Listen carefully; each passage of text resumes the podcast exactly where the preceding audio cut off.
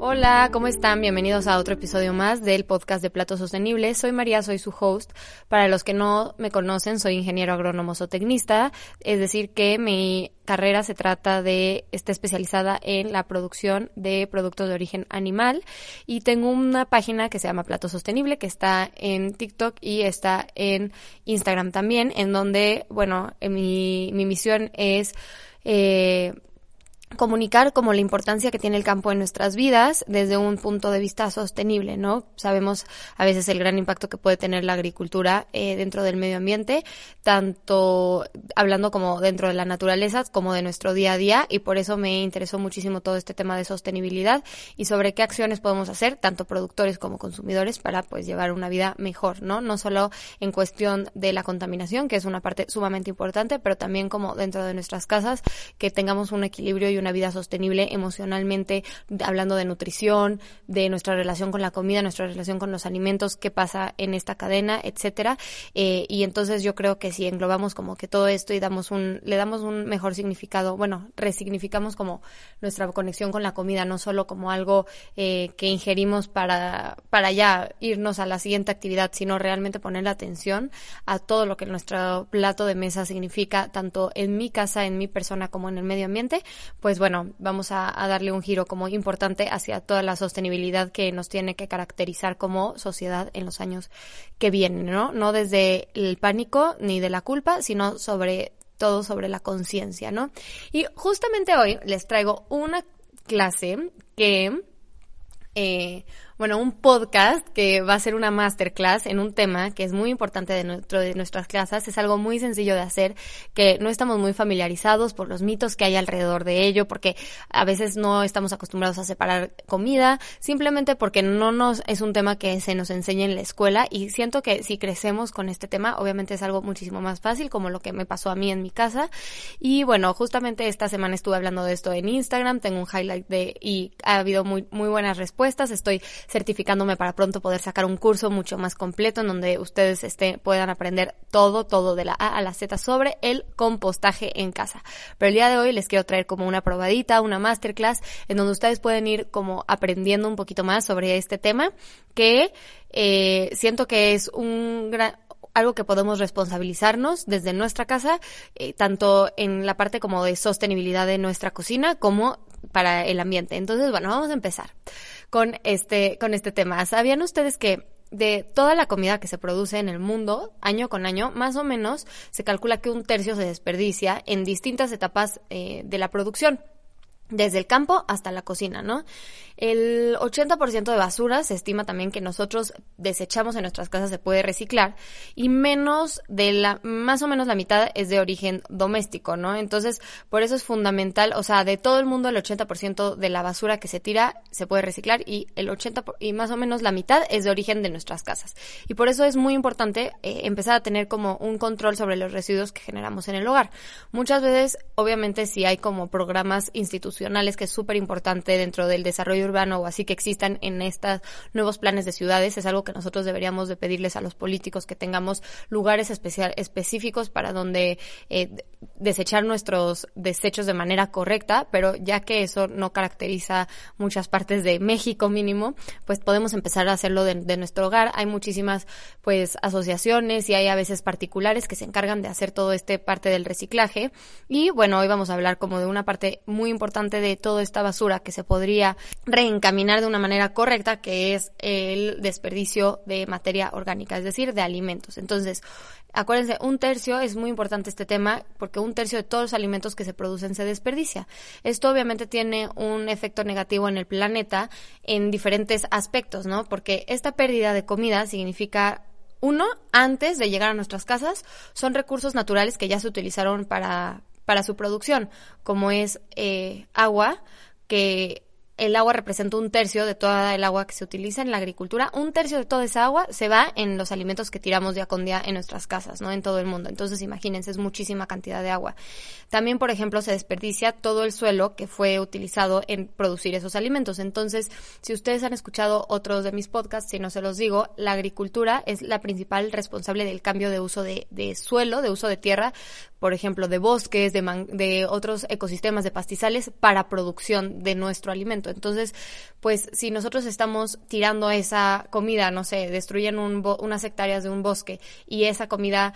Eh, utiliza recursos y ya llega al supermercado y nosotros lo tiramos, pues eh, no sirvió de nada que se talara esa, esa, ese esa tierra, ¿no? Entonces, por eso se desperdicia, dice que se desperdicia el suelo, ¿no? Y además genera un 8% de gases de efecto invernadero que es en todo el mundo. Es muchísimo. Te los voy a poner así. Si todos los desperdicios de comida fueran un país, sería el tercer país con más emisiones de gases de efecto invernadero en todo el mundo. Es mucha el impacto que tiene la comida que nosotros tiramos, ¿no? Entonces, obviamente se utilizan también recursos energéticos como es gas, gasolina, petróleo en los, en, no sé, en forma de diésel, en los tractores que se utilizaron, la maquinaria que se utilizó para crear estos alimentos, si ya es, se tiene que transformar, por ejemplo, el trigo que se vuelve pan, pues obviamente es el empaquetado, el etcétera, ¿no? Entonces, y pues también obviamente recursos humanos, ¿no? Se se desperdician horas laborales de las personas que estuvieron ahí eh, pues invirtiendo su tiempo en la producción, ¿no? Para un alimento que al final se tira, ¿no? Y bueno, es interesante saber en dónde sucede esto, porque depende, depende de la región del planeta en donde sucede la pérdida, ¿no?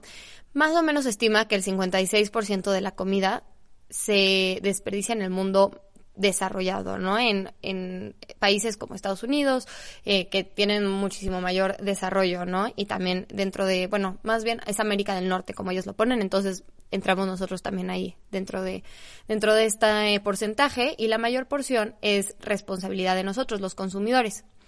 ¿Por qué? En países desarrollados se de manera técnica en la parte de producción se desperdicia poco gracias a la tecnología y en la eficiencia la pues sí, eficiencia de los procesos que ya se tienen. Y es aquí donde los consumidores, que es América del Norte, México también, somos los que más eh, desperdiciamos. ¿Qué pasa, por ejemplo, en países que no tienen tanta tecnificación en sus sistemas de producción?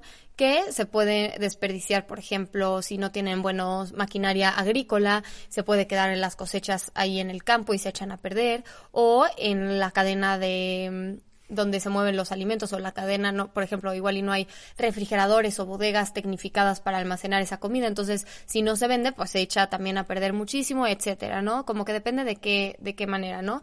Por, y les voy a platicar por qué se desperdicia esa comida según la etapa. En la producción y la cosecha, em, en forma de granos es lo que más se desperdicia por la poca tecnificación en equipos o fruta no cosechada o descartada por no cumplir la calidad para venderla. No quiere decir que esté mala, simplemente igual y no sé, son zanahorias que en vez de tener esta la imagen de la zanahoria que nosotros sabemos o esperamos, están un poquito deformes, ¿no?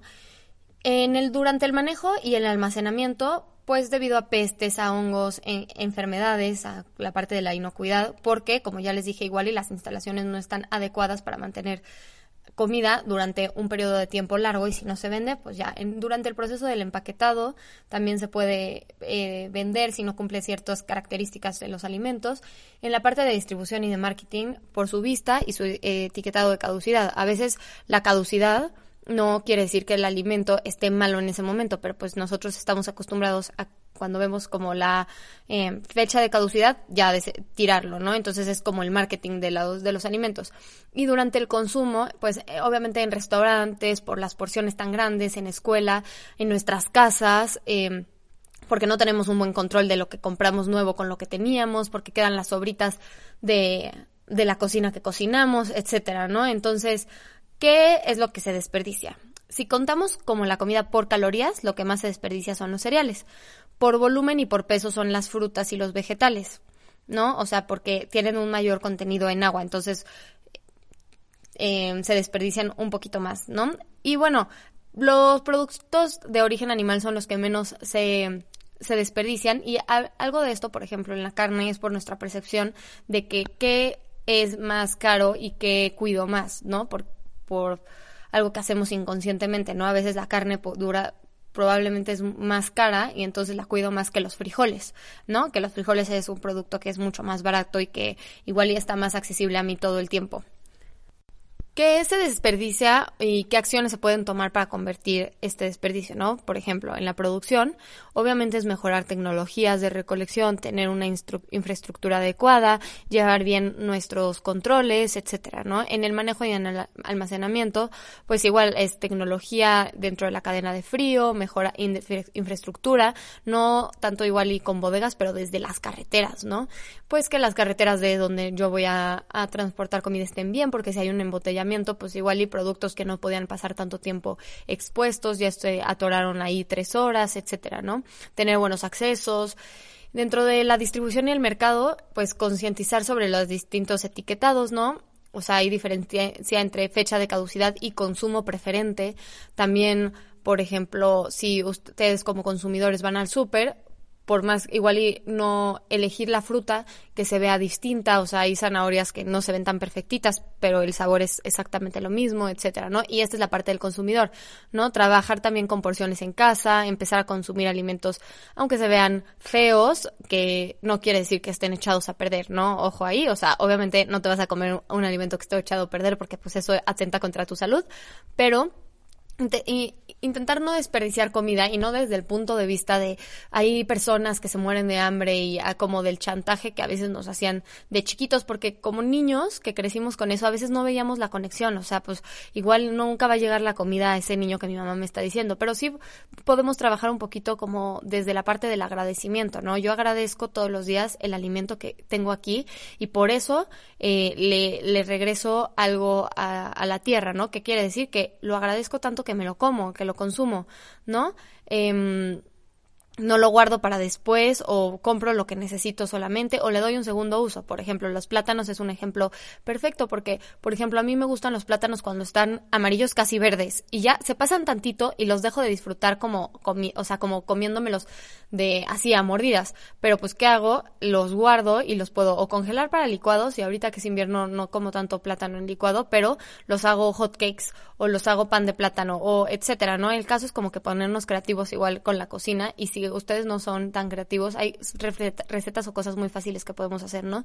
Y finalmente, después de todo esto, primero quiero decir que lo primero es intentar comprar lo que nos vamos a comer. Lo segundo es que lo que ya tengamos en la casa lo consumamos. Y si por algo se desperdicia, o sea, si por algo ya no se nos echó a perder, no nos dimos cuenta, le salió un hongo o ya no se utilizó, etcétera, obviamente es el compostaje, que es de lo que de lo que vamos a hablar el día de hoy aquí eh, en, esta, en esta clase, ¿no?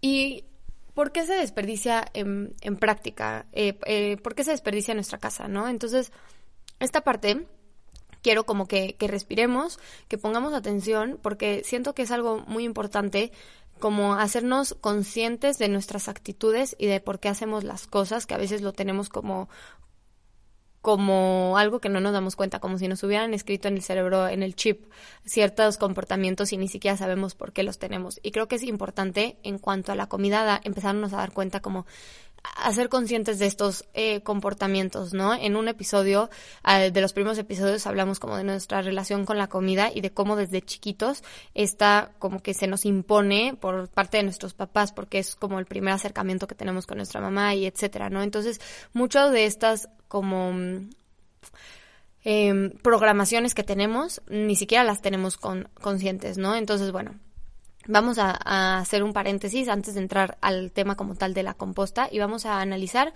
por qué desperdiciamos en nuestras casas, ¿no? Como muchísimas cosas en la vida, el primer caso es estar informados, ¿no? Tener la información y que nos llegue.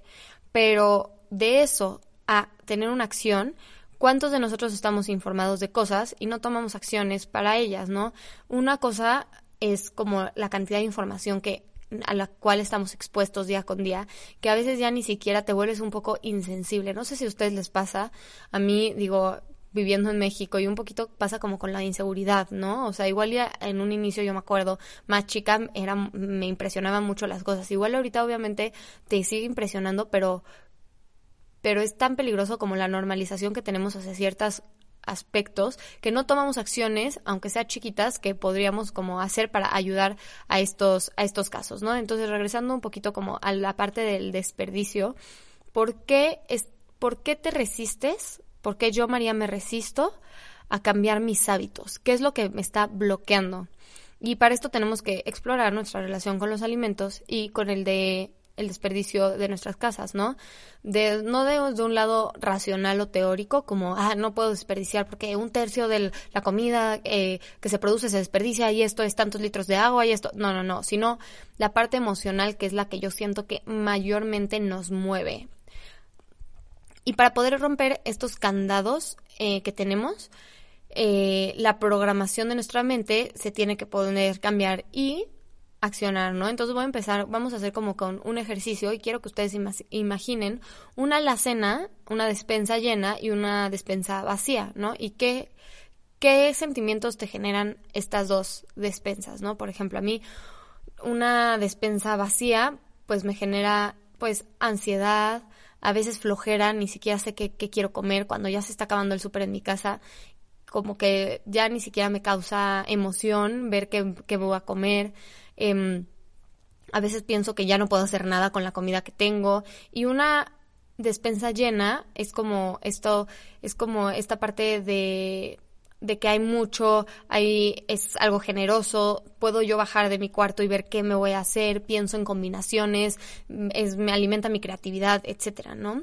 Y la abundancia de la comida y su accesibilidad, perdón, tiene una influencia, influencia en el valor de la comida y cómo la desperdiciamos, ¿no? Mm, a veces tendemos a desperdiciar menos cosas que cuestan más, que es el ejemplo, por ejemplo, de lo de la carne que, que yo les decía, ¿no? Y mm, a veces tendemos a desperdiciar más cosas como el arroz, ¿no? ¿Cuántos en nuestras casas, por ejemplo, cuántas veces hacen ollas grandes de arroz? Y y al final de cuentas ese arroz se echa a perder porque no necesitamos tanto, pero es un grano que es muy accesible a nosotros. Entonces, igual y filetes de carne compro eh, específicamente uno para cada miembro de la familia y uno extra por si alguien, alguien quiere eh, repetir, ¿no? Entonces, este, hay un ejemplo perfecto que es cuando tú vas a un restaurante y...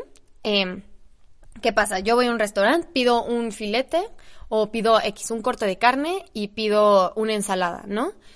Generalmente pedimos para llevar y empieces a fijar, eh, si no me acabo el filete o no me acabo la carne, esa es como la comida que voy a pedir para llevar. Igual y la ensalada ya menos. O sea, yo cuando, cuando leí este ejemplo y empecé a ver, observar como, y me empecé a cachar a mí, digo, es que sí, o sea, como que la carne siempre dices, ay, me la voy a comer después y, y la guardas, ¿no? Y muchísimas veces, ¿qué pasa? Que llegas a tu casa, guarda, guardas tu, tu comida para llevar se te olvida, se te olvida en el refri y entonces una semana después te acuerdas y dices, mmm, ya está mala y la tiras. ¿Por qué?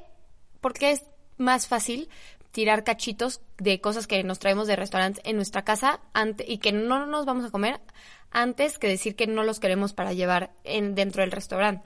Tal vez es como porque yo como siento que estoy pagando ahí por eso y entonces pues me lo tengo que llevar, pero nunca es mi intención comérmelo. Entonces son como pequeños comportamientos que nos podemos cachar con respecto al desperdicio de la comida, ¿no?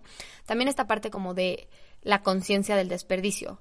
Muchas veces vemos el desperdicio de alimentos como algo inevitable, ¿no? Siempre pasa en nuestras casas, en los restaurantes, etcétera, ¿no? Y aquí hay como una teoría que se llama del comportamiento planeado, que dice que la intención está conectada con la conciencia, el conocimiento y la actitud y entonces determina nuestro comportamiento. Sin embargo, existe una brecha entre la intención y el comportamiento, ¿no? Porque podemos tener la intención de no desperdiciar, pero podemos no guiarnos a tener ese, ese comportamiento siempre y acabar desperdiciando, ¿no? Esto puede deberse como a la falta de control eh, de todo que tenemos también en nuestro ambiente. Por ejemplo, yo vivo en una casa donde somos cinco personas. Puede que yo esté consciente del desperdicio, pero puede que alguno de mis hermanos no. Y entonces yo no tengo como ese poder sobre ellos y entonces se vuelve como una cadenita o de pleito o de, pues si como él no lo hace o como no se hace en mi casa y no se puede hacer, entonces yo también lo dejo de hacer. Entonces, eh, esta es una. Y otro motivo también es pensar que porque ya hacemos algo, eh, no tenemos que hacer como el siguiente paso. Es decir, si ya hacemos composta, que esto es el tema que quiero llegar con toda esta reflexión, mm, tratamos, entonces ya no tengo que tratar de no desperdiciar lo demás que como, porque al final de cuentas se va a ir a la composta, ¿no? Y se debe a dos cosas, que a veces nuestra percepción en cuanto a nuestras acciones que tenemos como para ayudar al ambiente donde estamos no están relacionadas proporcionalmente con el efecto real que tenemos en este, ¿no? Y mm, o, un, o tenemos como estos pensamientos también de, de decir, haz de cuenta, no sé, ay, pues los supermercados desperdician más entonces pues no es un problema que me vaya a afectar a mí, ¿no?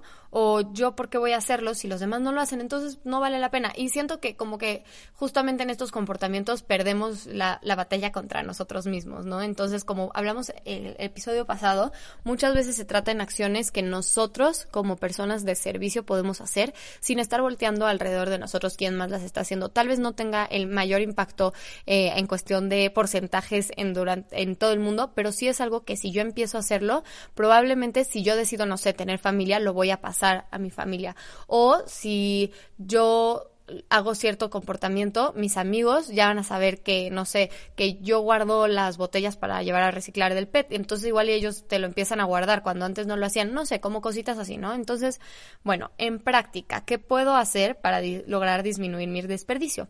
El primer paso para reducir el desperdicio es la planeación, como ya dijimos, las porciones y el control. Pero el segundo es las prácticas de manejo de ese desperdicio. Ya existe el desperdicio y el desperdicio, aunque lo podemos reducir, va a existir en la casa. ¿Qué vamos a hacer? Composta. Ahora sí, agárrense bien, siéntense y vamos a empezar con el tema 100% de qué es una composta. Si ya llegaron hasta aquí, quédense porque al final les voy a decir cómo le pueden hacer para que adquieran y que yo les mande con todo mi amor un manual muy pequeñito con las acciones básicas y con eh, varias listas de qué hacer, qué ingredientes, etcétera, para que empiecen como experimentar con esto del compostaje, ¿no? ¿Qué es una composta? Una composta es la transformación de restos orgánicos en tierra negra, que será alimento para las plantas. Esta transformación es llevada a cabo por microorganismos y para realizar este proceso, estos seres vivos requieren alimento, humedad, aire y temperatura. En pocas palabras, una, la composta es yo poner desperdicios de materia orgánica junto con em, desperdicios de materia café, que es tierra y acerrín y así, ahorita los vamos a ver, agregar agua y que los microorganismos que trabajen en eso lo deshagan todo para que esto se convierta en tierra que va a estar llena de nutrientes que va a servir para nutrir a nuestras plantas, ¿no? Como lo he dicho en algunos otros podcasts y si no se los digo, los nutrientes que nosotros consumimos de nuestros alimentos, ya sea de origen animal o de origen vegetal, no aparecen en estos alimentos porque sí, no es como que la naranja tenga estos nutrientes y siempre hayan estado ahí, sino que la planta los toma de otro lugar y este otro lugar es la tierra, ¿no? Entonces los absorbe de la tierra y, bueno, del suelo y después los pasa a su fruto, a sus hojas, etcétera, o en el pasto y el animal llega y se lo come el pasto y etcétera y entonces ya llega a nosotros, ¿no? Gracias a esta cadenita. ¿Qué va en mi composta?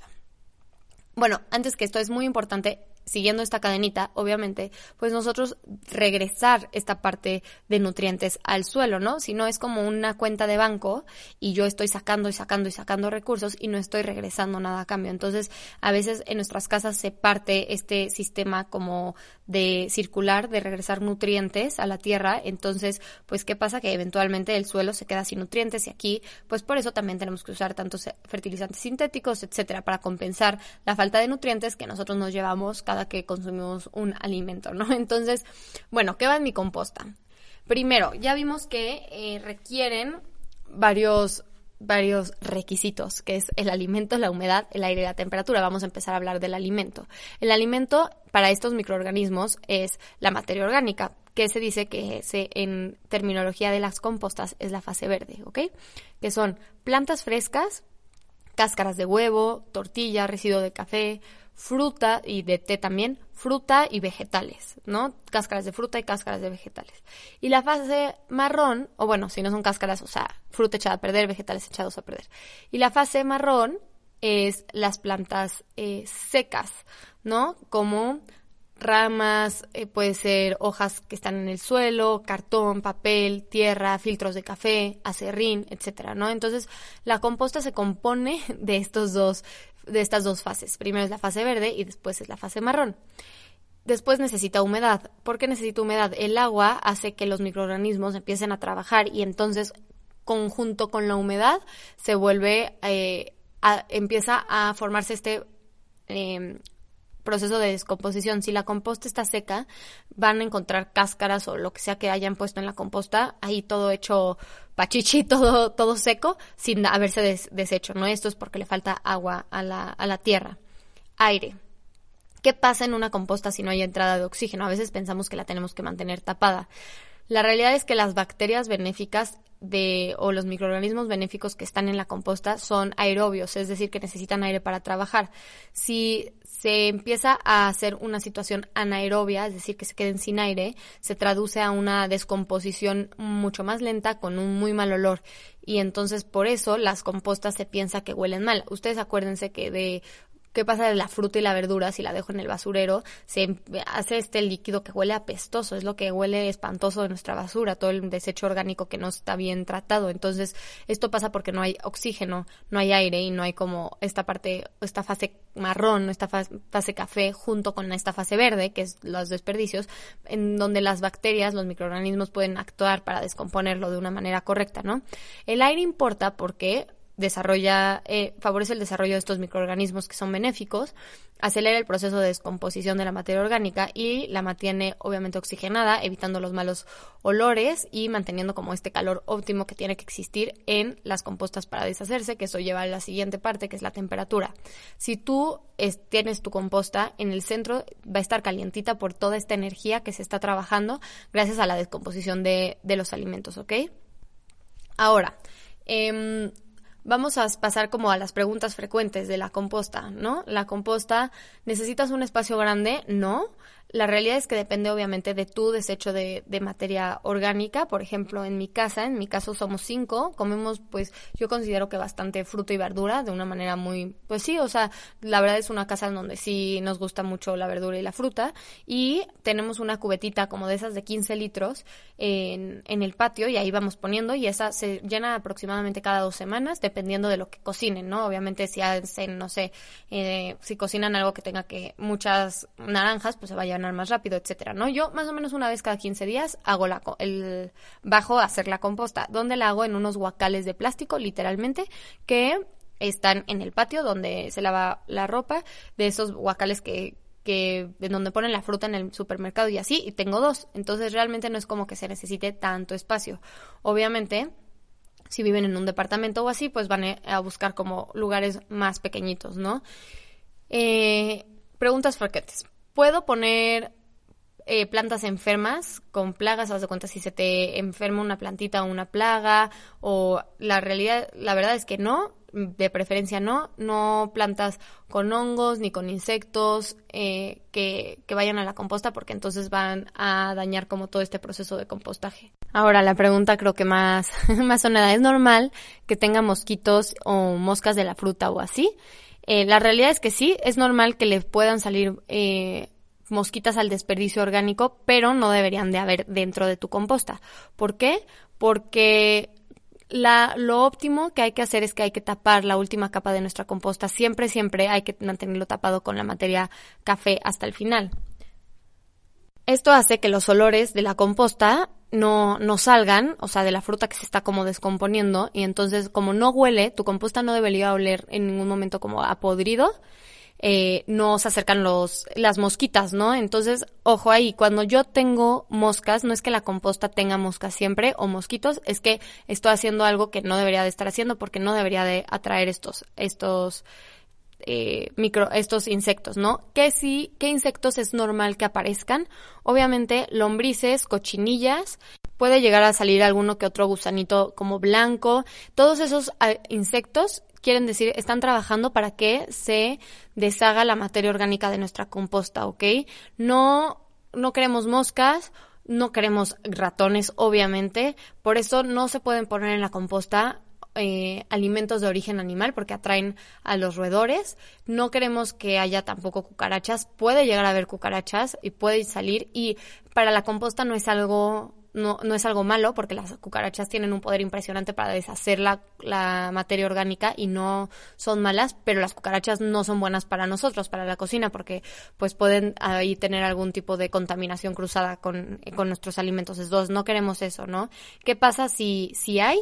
¿Qué tenemos que hacer si llegan a haber insectos no deseados? Tenemos que agregar más materia café para, para tapar em, la materia verde, o sea, los alimentos de origen eh, vegetal y mover nuestra composta, es decir, con una palita empezar a mover la composta para que todos esos animales salgan, ¿no? Otra pregunta es si tienes que picar la fruta, las cáscaras y así. Eh, aquí lo que pasa es que si picas las cosas se desintegran mucho más rápido, porque los microorganismos tienen como más superficie sobre la cual actuar que si tienen nada más como la cáscara completa. Pero la verdad es que si te da flojera o no tienes tiempo o etcétera, puedes aventarlo así, completo, nada más se va a tardar un poquito más el proceso de descomposición. Con la composta es algo como muy empírico, es algo que tienes como que intentar y volver a ver que te falló y volver a intentar y volver a fallar. Yo, en mi experiencia, eventualmente todo se deshace, entonces no se, esperen por el proceso, ¿no? Igual se puede hacer un poquito más largo, pero no es que tiene que estar todo perfectamente picado en cuadritos de 3 centímetros, no para nada. Pregunta que ya tratamos es que si huele feo, no, la composta, ni la lombricomposta, ni lo que tengan tiene color feo. Esto quiere decir que ya entró como un proceso de descomposición anaerobio. ¿Qué vamos a hacer? Que ya se los dije, agregar eh, fase café y eh, si huele feo, obviamente es porque ustedes no están como tapando la composta de manera adecuada. Entonces son como indicadores que nos, nos, nos enseñan que algo no está funcionando bien dentro de nuestra composta, pero no debería de pasar. Una composta no huele feo y una composta no tiene insectos. La pregunta del millón, que si a la composta se le puede poner cítricos.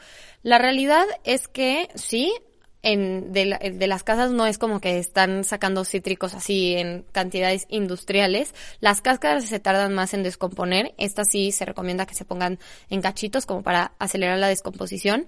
Y mira, se piensa que afectan el pH de la composta, pero mucha de la parte ácida que tienen los cítricos se va en el proceso de, de descomposición. Entonces no pasa nada si le pones cítricos a tu composta casera.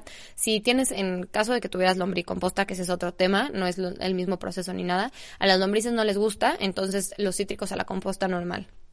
¿Cómo hacer para que se haga tierra si la tuya se queda como con cachitos de fruta, como secas de cuenta? Hay que mantenerla húmeda y removerla para la parte del aire. No basta con que la composta esté como afuera para que reciba aire normal del día a día, sino hay que moverla cada 25 días más o menos y así como que se va desintegrando todo. Entonces, no es que no se necesita mucho trabajo para tener una composta, pero sí se necesita como un poquito de disciplina y de constancia en todo esto. Si quieres que tu composta se vaya deshaciendo, de manera eh, continua para tener más espacio, para tener más tierra, para poner las, las plantitas, etcétera, hay que moverla y echarle agua. Siempre tiene que estar húmeda. Para cerrar, se puede poner verdura que se que ya se cocinó? La respuesta es que mientras que no se haya cocinado con aceite ni con alimentos de origen animal, sí, o sea, al vapor, hervida, eh, en el comalito, etcétera, no asada nada más.